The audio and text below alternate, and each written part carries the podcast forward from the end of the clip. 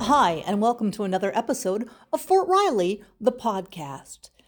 We've already made it to February, and the groundhog didn't see his shadow, so there is a whole lot of hope for warmer weather. And with it, the idea of giving to others.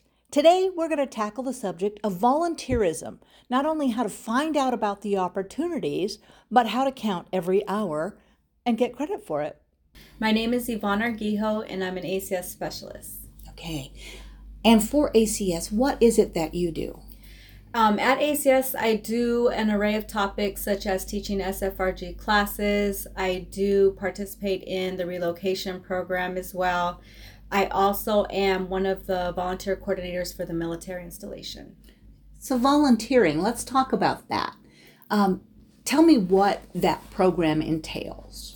Okay, so the volunteer program entails um, just helping whether it's spouses or soldiers looking to you know stay busy in their spare time uh, if they want to you know do some volunteer uh, federal experience at acs or any organizations on post or participate in the units sfrgs the soldier family readiness groups um, they can do so. They can either go to their organizational point of contacts of the unit or they can come to acs i can help process their paperwork there's three different forms for them to sign. Um, the forms do cover if they injure themselves, workman's compensation. And so what I do is I always ask them what job duties are they requesting? Where are they looking to align themselves with to enhance their skills? They'll let me know.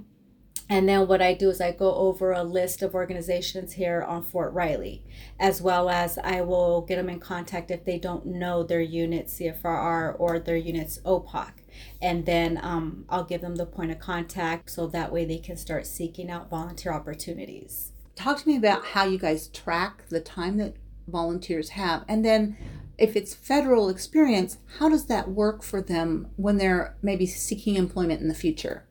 So, federal work experience, whatever volunteer experience that one does on the military installation of Fort Riley, and as well as any other military installation. It is federal experience, um, whether it's you're doing area beautification, or if you're doing binders, making copies, or you're participating in events, outside events, um, it is federal work experience. You can claim that on your resume as um, work experience and not just volunteer experience. And what that does is it fills in the gaps in between employment. So that helps enhancing your skills. It helps when you're networking with people. And so when you are volunteering on the military installation, you want to go to the VMIS website, which is your Army Family Web Portal. And then that's where you'll go to create your account with VMIS, your volunteer management information system. And then once you create that account, you'll start logging hours. So in order to get them certified, you can come to, you know, one of the volunteer coordinators at ACS, or you can go to either the unit's organizational point of contact or the organization that you're working for, whether it be the USO, um, American Red Cross. You can go to any organizational point of contact with the organization of your choosing. And then you can begin to log hours and get them certified, you know, and when you're ready, um, if you have to show proof that you've been working and you want to show that detailed report. It's a detailed report that has all your information on there along with the events and the hours that you participated with volunteering. You can easily print that off on your service log and you can present it to whomever's asking. So, what are some other good reasons for volunteering? There's lots of good reason um, good work experience for one um, as well as you get to network with different people different organizations. You never know when you're ready to you know apply for federal work experience on the base or even off base. Um, and you start ne- networking with people then you're able to get in contact with those that see your work ethic. They know how reliable you are. They know how you go above and beyond. You like to help people. That helps get your foot in the door as I stated, you can claim it on your resume. We have an employment readiness program at ACS, and the employment readiness program manager can help assist um, a spouse put their resume in federal format and help them maneuver through usajobs.gov for that perfect position that they're looking for. There's just so many different opportunities. Also they can get recognized you know via certificate recognition certificate.